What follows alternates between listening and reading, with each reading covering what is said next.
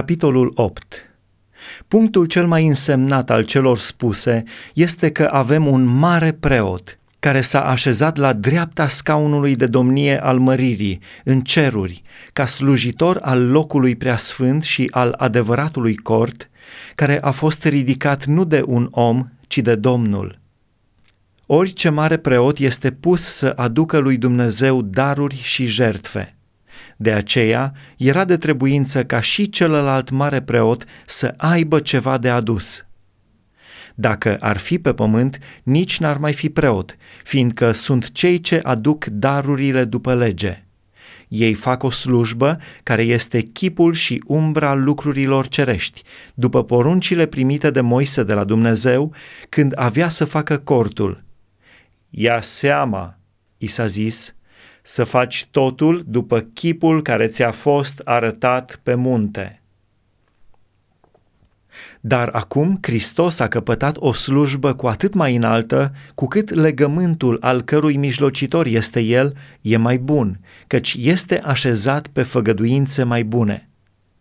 În adevăr, dacă legământul din tâi ar fi fost fără cusur, n-ar mai fi fost vorba să fie înlocuit cu un al doilea – căci ca o mustrare a zis Dumnezeului Israel.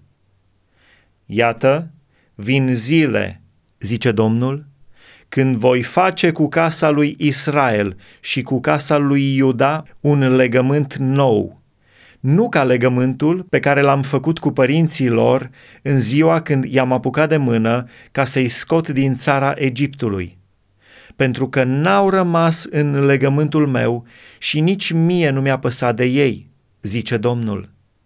Dar iată legământul pe care îl voi face cu casa lui Israel după acele zile, zice Domnul. Voi pune legile mele în mintea lor și le voi scrie în inimile lor. Eu voi fi Dumnezeul lor și ei vor fi poporul meu și nu vor mai învăța fiecare pe vecinul sau pe fratele său zicând, cunoaște pe Domnul, căci toți mă vor cunoaște, de la cel mai mic până la cel mai mare dintre ei, pentru că le voi ierta nelegiuirile și nu mi voi mai aduce aminte de păcatele și fără de legile lor. Prin faptul că zice un nou legământ, a mărturisit că cel din tâi este vechi, iar ce este vechi, ce a îmbătrânit, este aproape de pieire.